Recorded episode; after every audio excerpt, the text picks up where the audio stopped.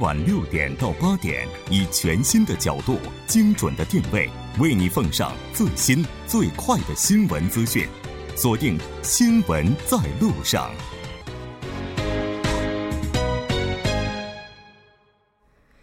好了，欢迎回来。那这里是正在为您直播的调频一零点三 TBS EFM《新闻在路上》。现在时刻呢是晚上的七点整。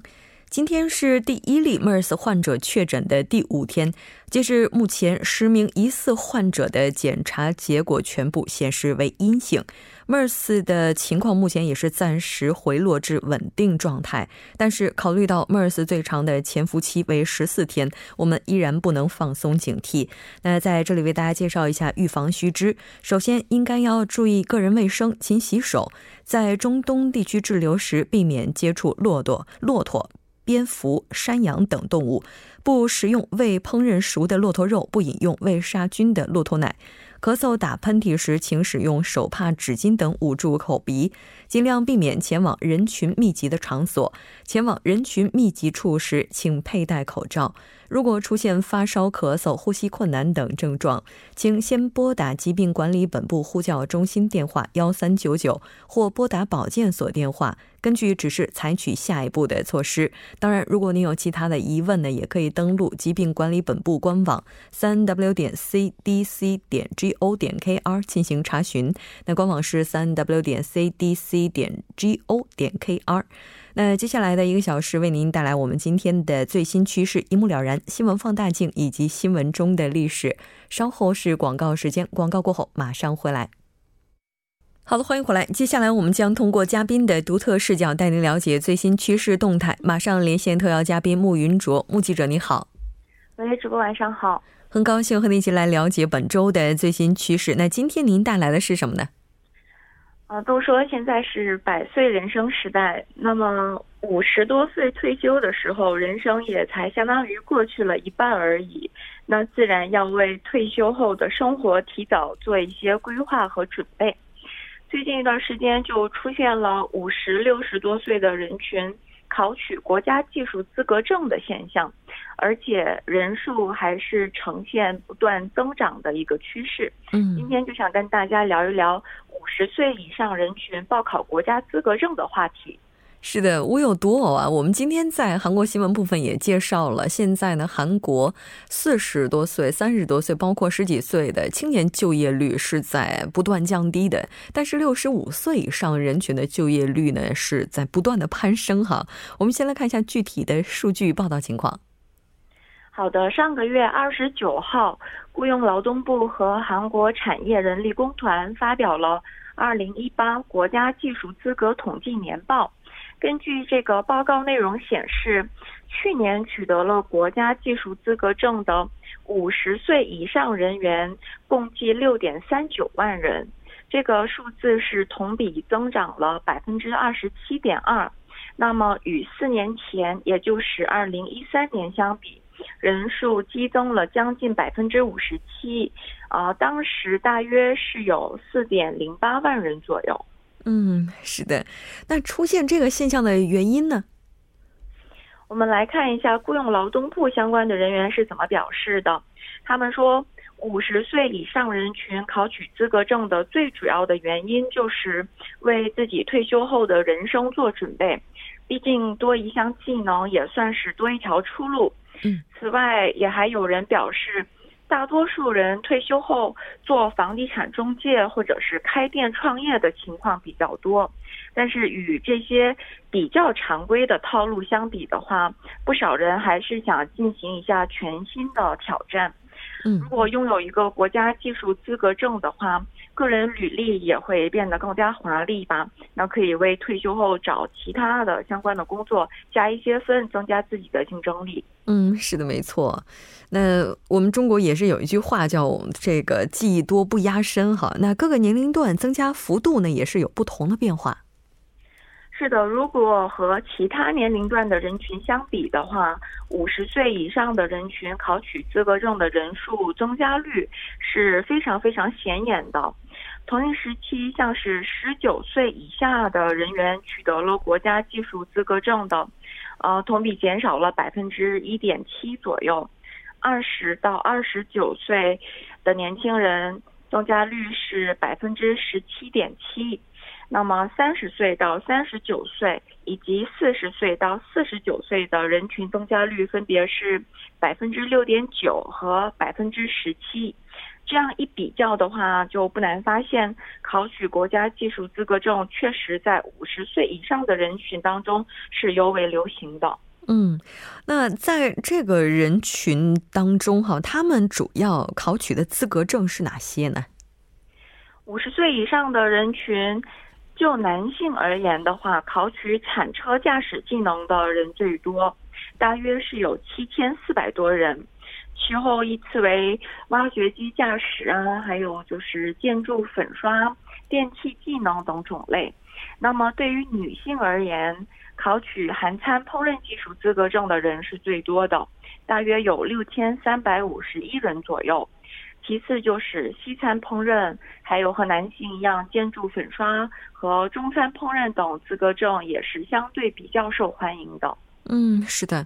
刚才您提到铲车还有挖掘机，那如果说他考这个这个人群如果他比较多的话，我们不禁在这里想啊，其实这些资格证的话，它的含金量高的同时，也意味着它的难度也是非常高的呀。的确是这样的，如果不是国费支援项目对象，那么个人付费去培训学院报名就比较有难度了，并不是说想学人人都可以学的，因为与报名的学生数相比，讲师的人数以及像各种挖掘机啊、铲车这种装备设施的数量是非常有限的。所以只能通过审核，在报名的人员当中挑选一部分。就某学院这个除国费支援对象的人数以外，报名的一百二十人当中，只有三十个人可以被选中参加培训的课程。嗯，当然，除了报名比较难以外，考试的难度也是并不低。就刚才我们提到的铲车驾驶资格证而言的话。笔试、面试以及实际驾驶技术考试，满分分别都是一百分。每项呢，那六十分以上算是合格。就我们乍一看，好像诶，六十分并不是很高，可是合格率却不怎么高，因为不能将这个考试和一般我们的驾照考试相提并论。因为涉及到方方面面的理论知识，所以这个铲车资格证考试的笔试通过率也才百分之四十不到。嗯，是的，这我们传统意义上认为，人可能到了退休年龄之后，就应该要尽享天伦，颐养天年。那现在意义上的老年人跟之前的话是不一样的。大家可能在退休退休之后呢，还希望能够开启自己事业的一个新的这样的一个开始哈。但是不管怎么样呢，他们这样积极的去考取资格证，并且去寻求新的就业，这个对于目前劳动。力在未来可能会出现短缺这样一个局面而言，是一个好的消息了。那他们在考取这些资格证之后，未来的就业情况又可能会怎么样呢？实际就目前的情况来说，业界还是更倾向于招聘二十到四十多岁相对年轻的人群。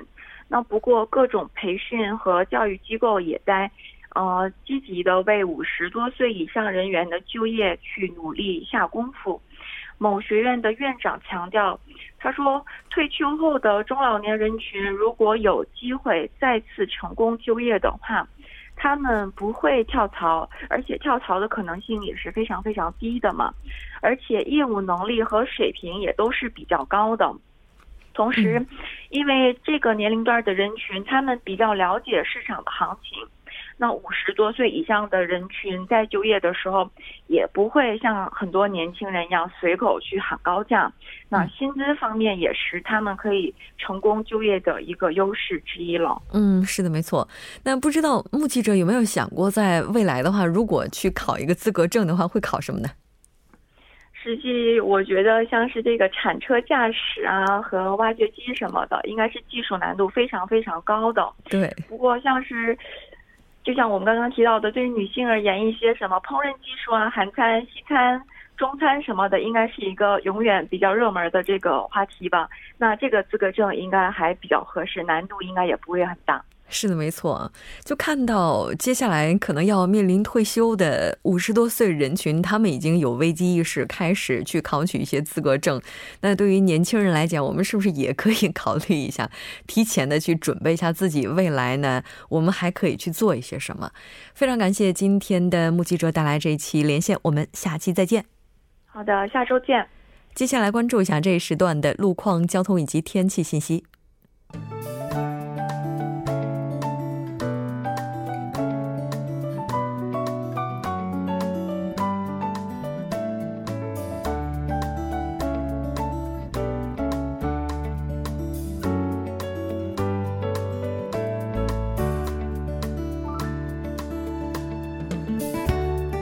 晚间七点十二分，依然是由程琛为大家带来这一时段的路况及天气信息。继续来关注晚高峰时段首尔市的实时路况。第一条消息来自江南大路教宝大厦十字路口至论线站方向，早间时段在该路段的四车道上进行的道路施工作业已经结束，路面恢复正常。接下来是在奥林匹克大陆机场至河南方向，目前在嘉阳大桥附近路段的下行车道上呢，发生了一起追尾事故，受其影响，该路段目前拥堵比较严重。在相同方向路良金水厂水产市场至永东大桥，目前呢也是由于晚高峰行驶车辆的增多而交通停滞。而相反方向东湖大桥至汉江大桥、汝宜下游交叉口至嘉阳大桥，以上两条路段目前的路况呢也不。是很乐观，行驶车辆在不断的增多，还望途经的车主们参考相应路段，安全驾驶，减速慢行。好的，继续来关注天气。明天开始，新一轮的降雨登陆济州岛和韩国南部地区，并将于本周五开始逐渐扩散至全国。除首尔、京畿道北部、江原岭西北部和岭东地区以外，其他地区均会在本周五出现分散性的降雨及强降雨。本次降雨抵达首尔地区的时间是周六的凌晨时段，不过并不会持续很久。气象厅预计，从周六白天开始。此轮全国范围性的降雨将会逐渐退出韩国的上空。来关注首尔市未来二十四小时的天气预报：今天夜间至明天凌晨多云转晴，最低气温十九度；明天白天多云转晴，最高气温二十九度。好的，以上就是这一时段的天气与路况信息，我们稍后再见。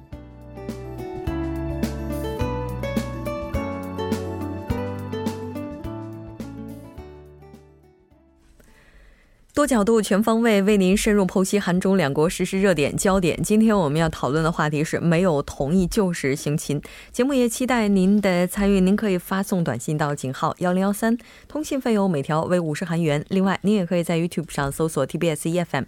在收听 live streaming 的同时，点击对话窗参与互动。那今天我们请到直播间的两位嘉宾，一位是来自德山律师事务所的郑然浩律师，郑律师你好。呃，大家好，好久不见。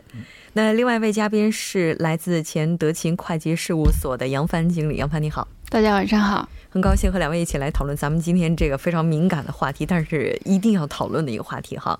韩国的密 o 运动可以说让很多受害者都找到了维权的渠道，从文坛泰斗到知名教授、演员、导演，甚至。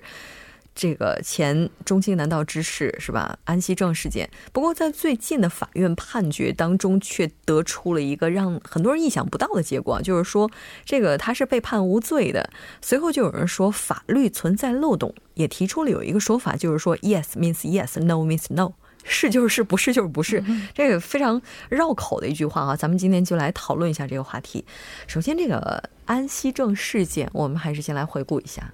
其实大家应该都已经比较从新闻上和媒体上了解的，应该说比较清楚。应该说从三月份开始，Me Too 运动就已进入了一个比较热的这样的一个过程，很多这个被害的女性呢，都是纷纷的。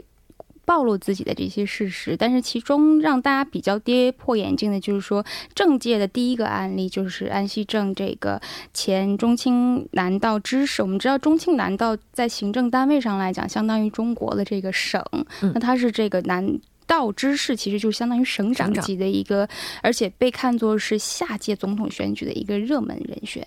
所以说这个，而他的这个前的政务秘书出来，就是在某电台里公开了他这个曾经有多次被这个知识暴力性侵或者说性侵犯的这个事实，也引起了整个这个韩国社会的一个这个争议。那其中，其实这个安知是自己在他的这个呃。平台上，他的这个公这个 SNS 平台上就已经曾经承认过一次，就是说一部这个部分行为是属于他的这个强制性，他在这个 SNS 上曾经有强这个强调过一次，但是说他自己的行政势力在主张的时候，说是这是双方是在这个同意的情况下发生的这些事件，那所以说呃，民众也认为啊，这个安置是应该说是已经承认过一次，嗯。而且在这个整个过程当中，第一次法院这边给了一个预审下来一个结果的时候，也有一些这个处罚的这个迹象。但是在这次最终出现的一审判决结果上来讲呢，就是无罪。那所以就是整个韩国民众应该说对这个结果有比较意见比较纷纷。对。其实我觉得法律非常有趣啊，就在于你明明知道它有很多的漏洞，但是他给出一个判罚之后吧，哎，还真是能 自圆其说的。那这次的话，他这个无罪判决依据是什么呢？呃，这个一审判决呢，可能这个很多是法律专家还是还是这个遇到的情况啊。这个关键是我们刑法里面有这个性。相关的这个犯罪啊，这个好几个，嗯，这个当中啊，应该是这个这次提起的这个提起公诉的罪名是，呃，利用业务威力等经营罪。这其构成要件呢，是因为由业务或是雇佣或者其他关系，呃，对被对自己保护或者是受到监督的人呢，呃，利用骗术或者这个行使威力而奸奸淫的。啊，有这样的这个构成要件，要件是比较复杂，嗯，还是这个要件也是比较抽象的、模糊的也有，呃，所以这个这个案件当中啊，可能庭审过程中的焦点是最关键是被告人呢是否行使威力，嗯啊，这是威力的内容是肯定是他们双方都承认没有无心有心的这个威力。只是无心的威力，那么无心的威力这个呢，跟着双方都这个，呃，双方的一个认定是完全不一样。啊，所以这个一审判判一审法院这个判有无罪的这个主要理由是就是，呃，被告主张的这个威力行使内容呃比较模糊，还没确定。啊，这个呢，被害人说的与客观情况有些矛盾。嗯啊，所以这个法院不完全相信被害人的这个供述，嗯啊，有这么个理由啊，是判无罪的。是的，现在这是一审的结果，所以二审的话，后续还是会对他进行审理啊，继续审理。这已经这个双方都这个提出抗诉了，嗯，那么现在这个在二审，嗯，这个首尔这个法院。还是是继续审理这一点，但是这个二审的主要这个争点呢，还是这一审判决已经基本基本出来了啊，所以这个他们是不是行使这是威力？哎，围绕这个问题，还是嗯，这个双方啊，双方进行这个辩论是啊，其实这挺难说的，因为。毕竟，如果他安西正本人他以权压人的话，似乎也能说得过去。但是如果在语言上没有留下什么证据的话，是我们很难去以此来对他进行这个判决哈。那包括现在的话，双方也没有留下什么可以取证的东西。那在对对于这位女性来讲的话，那从她心理上，她感到的这种无形的来自权力的这种压力，那其实也是可以理解的。对，其实这个金某他在提供证据的时候，把他们双方之间的这个短信的内容，其实已经基本上都公开了。但是说，在毕竟第三方向。法官也是一样，他是第三方来观看当事人两个人的这个文字的时候，我们怎么能从这个他们当事人的角度去真切的体会到这个文字到底有没有所谓的这种无形的这个权权势的这种压力，有强迫性？所以说这个时候在判断他这个证据是不是具有这个他性主权受侵害的这个迹迹象的话，其实这个比较难，而且就是说。法院当时认为，就是双方也是有正常判断能力的成年男女之间，所以说他们究竟存不存在所谓的强迫性呢？他提供的证据是很难来判断的。嗯，是的，这反正这判决出来之后，女权圈是炸锅了。对，嗯，是的，现在各界这个反应也都是很不一样的。对对对，其实就是说，大家普遍对现在这个无罪的这个判决结果是非常抗议的，因为说。刚刚我们有讲，它的这个文字并不是能，就是客观上第三方并不是能很明确的判断当事人是否有这个这样的一个体会。嗯，但其实很多质疑和意见就是体现在什么呢？对法官和这次评审的这一部分人员当中，他们对这个女性，特别是性侵后女性的这个心理状态和行为方式等等这些案例没有。进行充分的分析，就是很多专门是从事性侵的这类这个案例的这个律师，他就有很多的解释，就是一很多就是发生了性侵，就是遭受性侵之后的这些女性，她其实第二天的行为跟她平时的行为没有差的。嗯，就是并不是像大家想象电视里演的一样，就是有了这个事件之后，大家就第二天什么都不干了，也不说话，也不吃饭了，不是这样的。就有一个就是比他举部分律师举的案例，就是就是一个学生女学生在受到他学校老师的侵犯之后，第二天她还是去上了学，她还听了课，然后她还交了作业。嗯。就是这个女性当时的心理其实是很微妙，而且是很复杂，并不是像常人想象那么简单。而这次这个判决的结果和他这个判决的依据来讲，基本上都是认为，就是这个文字里体现没觉得你是被迫了，而且你还有多次表示表示比较尊重你的这个知识，崇拜你、崇敬你的知识，所以这个时候。很难判断出当时真正的心理状态。嗯，是的，所以我们看到说上周哈，韩国正义党的代表李正美，他是提出性关系的处罚修正案。啊，是他们这个本月三号嘛，嗯，这个李正美医院，还有六日这六号也是朝野四党的这个十三名这个女女女性议员也提出了刑法修订案。嗯。啊，他们要求这个规定啊，非同意奸淫罪，嗯，而是这样的。近年来，这个呃，种种这个不构成，实际上不构成强奸罪，但是不能放过的这个性相关的问题，这个逐渐出现啊。这个呃，从 Me Too 运动开始到本次事件，嗯，啊，再次引发了这个各界的一个争议嘛。嗯，法务部也是今年四月份也是这个开始积极研究。这一问题的处理方向，嗯啊，但是还没有这个结果啊。但是这个这这么个情况下，这个几几几位医院呢，还是提出这个修订案。但是这个修订案的内容，我一看呢，还是他们的这个修订的目的还不太明确。嗯，这应该是这目的就明确的时候很重要的。为什么呢？那么他们的这个提出的非同意奸淫奸淫罪这个呢？新设新的设立一个这个犯罪类型啊，还是这个原来这个案件适用当中的实践当中出现的这个呃各种各样的弥补各种各样的漏洞，还是特别是举证方面的问题解决呢？这个还不太明确啊。所以等于现在的话，大家都是在画饼。就是画出来一个大饼，到底这饼该怎么画，这个具体怎么操作，还没有一个具体的章程，只是在讨论他们这个议员，他们肯定不是刑法专家了，所以这个为了这个现在的这个这个。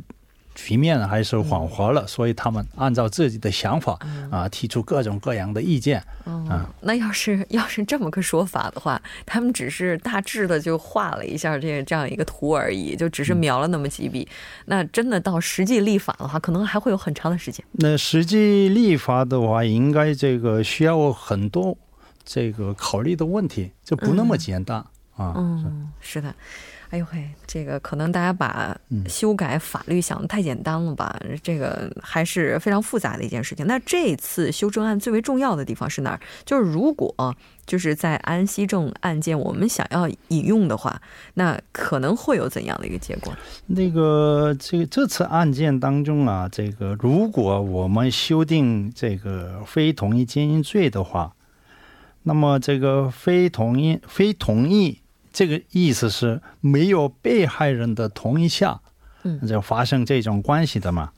所以这个如果啊、充足这样的这个不同意的这个嗯构成要件，那么能不能处罚这个问题啊还没有解决。为什么这么说呢？现在这个案件的这个关键问题呢，举证问题嗯，到底这个这个被告人是否行使威力，这个是最关键的问题呢。这个是非同意经营罪呢，有没有同意这个问题？所以这个他们的这个方向完全不一样。嗯所以这个目前来说，这个非同意经营罪呢，跟这次案件关联性不大，我觉得不大。哦，跟跟这次案件没什么关系哈。啊是是，因为我看了一下中国对强奸罪的解释，它是一种违背被害人意愿，使用暴力、威胁或伤害等手段强迫被害人进行性行为的一种行为。那也就是说，在强奸罪当中，它有非常重要的一个前提，就是被害人他是没有同意的。那现在韩国现行的这个强奸法的条款当中，也应该是包括类似的这样的一些，这个应该这个被害人的意识形态来看呢，嗯。啊、还是最，比如说最左边也好，右边也好，这还是明示同意啊。嗯，那么不是明示，但是漠视同意，也有这样的。哦他有可能会说，我当时是不同意的。啊，，还有条件性同意，嗯，这个也有，还有我表示拒绝，但是对方这个轻微的这个暴力或者是威力的行为嗯。啊，这样的现在这个我们法律有些漏洞啊，很模糊，那么这个刚才说的这个中国这个强奸罪构成要件跟我们完全一样哦啊，是这样的，所以这个完全这个构成犯罪之外，还有这个几个部分呢，这个是也说是这个灰色地带啊。嗯现在这个围绕这个问题呃怎么处理，还是比较争论的。是的，没错。那当然，我们看到反对的声音甚至出现在了青瓦台的请愿台上哈。我们来稍事休息，半点过后继续讨论今天的话题。